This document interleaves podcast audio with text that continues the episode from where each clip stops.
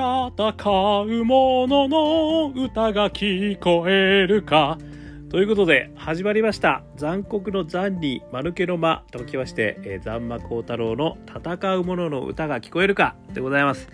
えー、このチャンネルはですね、イノベーター、もしくはですね、いろんなことにチャレンジをしたい人、そういった人たちを応援する番組でございます。えー、私、株式会社イノプロビゼーションの社長をしていたり、えー、NTT データ、オープンイノベーションエヴァンジェリストをさせていただいたりしております。それではですね、今日のお話なんですけれども、独立してどうだったのか、その2、ね、パート2ということでですね、今日はお話しさせていただきたいと思います。えー、その2といたしましてはですね、付加価値の高い時間が増えたということをですね、えー、お話ししてみたいというふうに思っています。えー、これについてはですね3つの要素があのあるんですけれども1つ目がですね、えー、調整時間が劇的に削減した。これが1つ目です。それから2つ目自らが選択できる。それから3つ目現場100%ね。この3つの要素でですね私は付加価値の高い時間が増えたなというふうに思ってるというお話をさせていただきたいと思います。えー、まず1点目のですね調整時間が劇的に削減したという話なんですけれどもあの私以前ですね、えー、大企業の方に勤めさせていただいていてでまあある部署のですね、えー、リーダーとしてやらせていただくことができていたんですけどもあのやはりですねそのまずはその上司へのですね確認業務というのがですねやっぱり大企業の中ではすごくたくさんありますよね。やっぱりその自らが事業計画を作ってそしてそれを上司のミッションとすり合わせて会社のミッションとすり合わせていくということがやっぱり必要となりますのでどうしてもですねこの上司とのコミュニケーションっていうんですかねこれが非常にあのやっぱりたくさん必要となりますよね。あとはそのそういう意味ではそのチームを引っ張るための部下の皆様とのコミュニケーションですよね。これについてもそういう意味では我々があるミッションをどうやって実現していくのかとでそれに対して誰にどんなことをやっていただくのかとでさらにその方々にはどんなモチベーションで、えー、どんなことを達成したらあ彼らのモチベーションが向上できるのかみたいなことをですね考えて、えー、やらせていただくというようなあまあ構造がねどうしてもやっぱ大企業の中ではねあのありますよね。まあ、社長ではない限り必ずこの上下の関係っていうのはですねあのあるわけですよね。なのであのこのコストがですねあの、まあ、よく言われることはそのマネジメントになればなるほどですねあの7割から8割がそのマネジメントにかけるコストになると、まあ、稼働になるということがよく言われるわけですけれどもまあやっぱりこの稼働がいかに多かったのかということをですねあの実感してるっていうのが独立して思ったことですね。まあ、ある意味ですねそういう意味じゃあの、まあ、クライアントの皆様とねどんな日程を調整をしなきゃいけないですとかあとはクライアントに限らずですねパートナーシップを結ばさせていただいている皆さんと調整をするとかっていうことはあのあるっちゃあるんですけれどもこの種類がですねそういう意味じゃ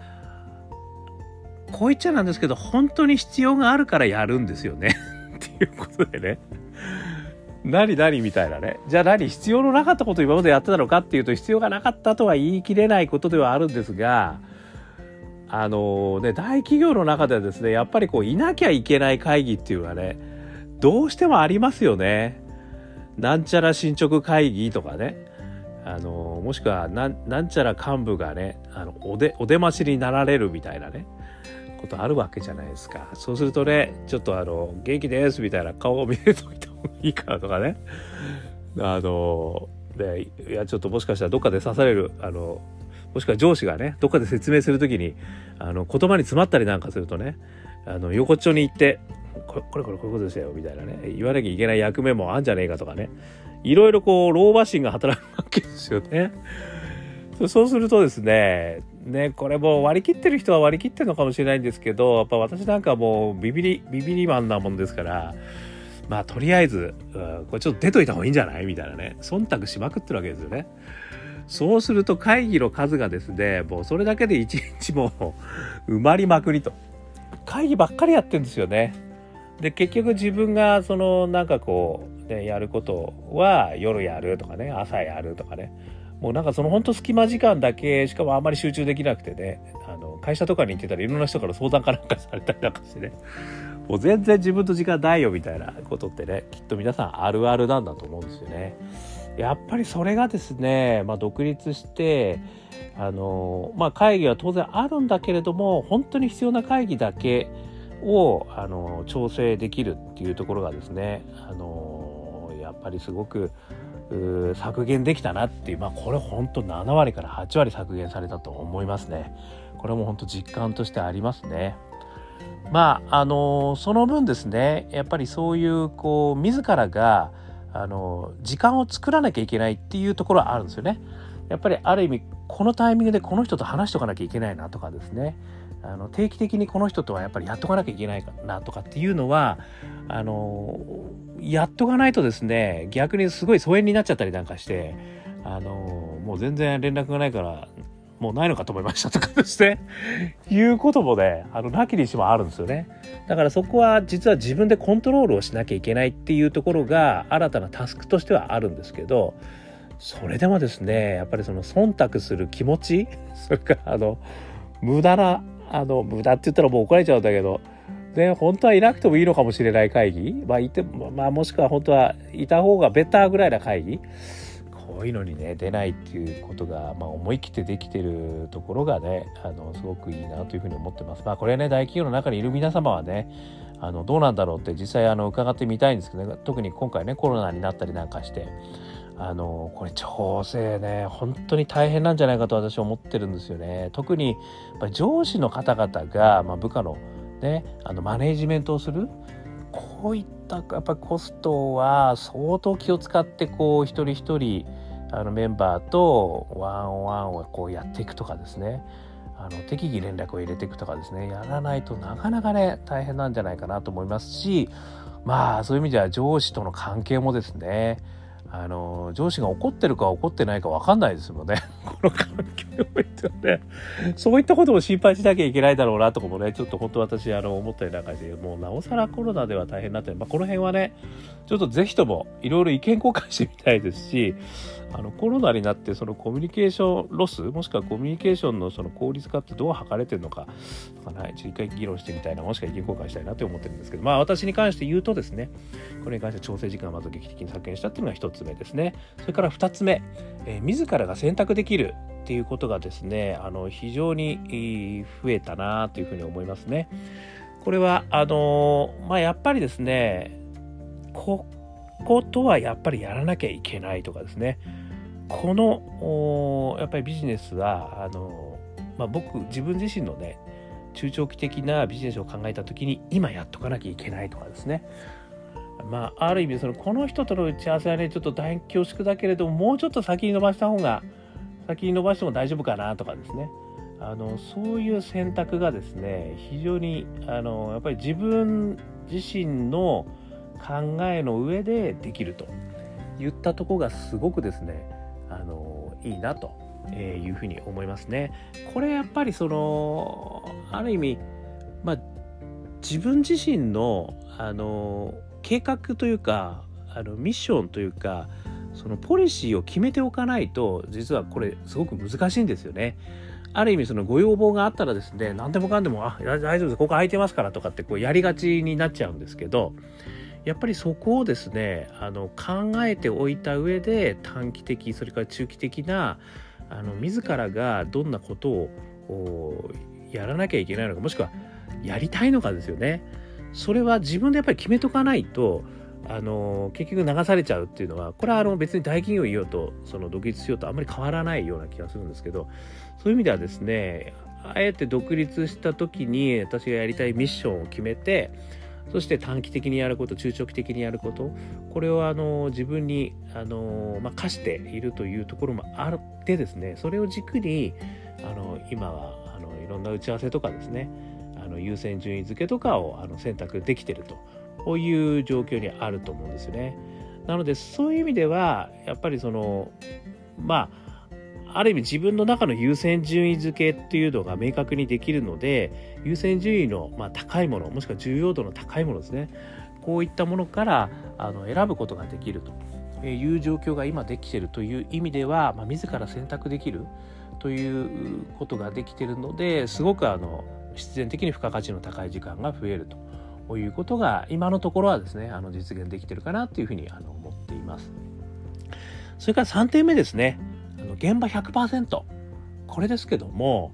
あのまあ、先ほどのですねマネジメントが7割から8割あるよっていうことにもちょっと関連するっちゃ関連するんですけどあのそれよりもですねあのやっぱり大企業の中にいるとですねどうしても組織的な役割っていうのが一つ出てくるんですよね。ですからそのまあ、ある意味組織のミッションっていうのが非常に明確になっているわけですよね。それプラス自分がやりたいことで自分のミッションっていうのが決まってると思うんですけどこの2つをですねあのある意味その調整しながらやるとですねなかなかあの私の場合ですね現場にあの私がこう行ってですね私が全部こう手を下してやるってことは難しい場面もたくさんあったんですよね。あのまあ、いろんなその部署の方からですね助けてほしいっていう声をですね私は、まあ、たくさんねおかげさまでいただくことができていたんですけどでもですねそのことが自分のその、まあ、組織的なミッションとちょっとたがっていた場合ですね違っていた場合になかなかあのまあ本当にこの組織がそれをやるべきなんだっけ？みたいなことがですねあのまあ出てくるわけですよね。あの例えば全社全社組織のグループとかでやってるとですね各事業部の個別の支援みたいなことはあのそこはあの個別の事業部でやるべきだと。であくまでも全社戦略的なところにあのやる組織なんだからそこはやるべきじゃないよねみたいなこともねあのまあまあ出てきていたんですよね。そういう意味ですごくあの助けてほしいと言われてる人たちをですねあの全てこう本当はこうやればいいんだろうなと思ってたんだけどなかなか助けることができなかったっていう意味でなかなか難しい場面はあったんですけど今はですねそういう意味ではそういうその各あの本当個別のご要望いろんな会社からですねあの個別のご要望をいただいた時にまああのいいですよと私があのじゃあそこに入って私自身があのしかもですね、え、手を下して、まあ、私の持ってるノウハウの全てを駆使してですねそのお客様の困ってることをなんとか解決してあげたいということをですね100%の気持ちでできるんですよね。な何かやっぱりそこにこういや本当は俺のミッションじゃこうじゃないから空いてる時間になんとかさせていただきますよとかいう感じじゃなくですね。もう決めればもう100%じゃあもう全部私の全てを捧げてあの一緒にやりましょう。みたいなことが言えるようになったということはですねめちゃくちゃこれ付加価値の高い時間増えたなと私は思ってるんですよね。なのでまあもちろんね困ってる方々を助けたいっていうねあの気持ちをやるといういうことはねすごく私自身にとっては自分の幸せにつながることなのででその人がやっぱりね喜んでいただけるっていうのはすごくありがあの私私の幸せにつながることではあると思ってるのでそういうことが100%できるということもあります。さらにもう一つ言えば、まあ、このチャンネルみたいにですねあの私がやりたいことですよね。そういうことをあの、まあ、自らがやると決めればですねやれるわけですよね。誰に気を使わなくてもやれると。いうことがあの、まあ、ある意味それも自己責任ですよね。ここで何かあった場合にはもう私が全部責任取るという結論をまくらないと。で、なかなか私も実はこれを始めるとすごい怖かったんですけど、もうでもやっぱりこれはすごく私のやりたいことだったし、あのまあある意味ね今の私を残しておくという意味ではすごくいい手段だし、まあ、アウトプットをするということ自体はあのインプットにつながるとえー、いうことにもなるのであの苦しいかもしれないけど私自身としてはすごく価値のある時間だというふうに思っていたりするんですよね。まあ、そういったことを自らの意思で始めることもできるっていうんですかね。まあそういったことがですねやっぱり非常にあの付加価値の高い時間にあの自分の時間を使えてるかなというふうに思っているんですよね。まあそういう意味では中長期的にねあのやりたいことに関してもですね今あの私の方で、例えばそのサービスのコンセプトをね弁護士の方とか弁理士の人に相談させていただいたりですねあのあとはいろいろそういったツールをね、えー、どういったそのツールの方々と詳しい方々といろいろ相談させていただいたりしてするんですけどそれも全部ねそれは私のあの実現したい未来へのあの活動につながるっていうことなんで非常にですねあのまあ本当に自分のための時間をですねあの使うことができてるかなっていうのはあのなんとかね続けていきたいなっていうふうに思ってるんですよね。まあもちろんですね、あの、これは本当に、まあ、ありがたいことにね、いろんなお仕事をいただいてるということもありますし、あとは、あの、本当にいろんな方々がですね、助けてくれてるんですよね。そういったところをですね、あの、本当に感謝しなきゃもう罰が当たると。なのでまあそういった方々への恩返しも含めてですね、私がなんとかですね、あのまあ、私自身の価値を高めることとそれからその価値をね人のために使っていくということがですねできるだけやっていければいいなというふうにあの思っていて今なんとかそれを目指して、えー、やっているというお話です。まあねよく言われることですけども人の人生ではなくてですね自分の人生をねやっぱあのなんとか生きたいなとまあこれはあの自分本位の人生という意味ではなくてですねあの人のためにね、自分自身が何ができるかというようなことを実現できるようなあそして自分がそれを選択してですね、えー、やっていくという人生ができればいいなっていうふうにちょっと、まあ、私自身思ってるもんですからそういったことになんとか近づけていけたらいいなというふうにあの進めてるということでございます。ということで、まあ、独立してねあのどうだったのかと、まあ、今1年になるんですけど2つ目のポイントといたしましてはですね、えー、付加価値の高い時間を、えー増やすことができたなっていうのが今の実感でございます。えー、その一つ目の項目としては調整時間が劇的に削減したから。2つ目の理由としては、えー、自らが選択できるという状況を今作れているからそして3つ目としては現場に100%自分の付加価値をぶち当てることが今できてるからというふうに思ってるという次第でございました。ということでですね、あのー、今日のお話はこんなところで終わりたく思います。えー、このチャンネルはですね、いろんなことにチャレンジしたい人、ね、社会課題を解決したいとかね、何か人の役に立ちたいとか、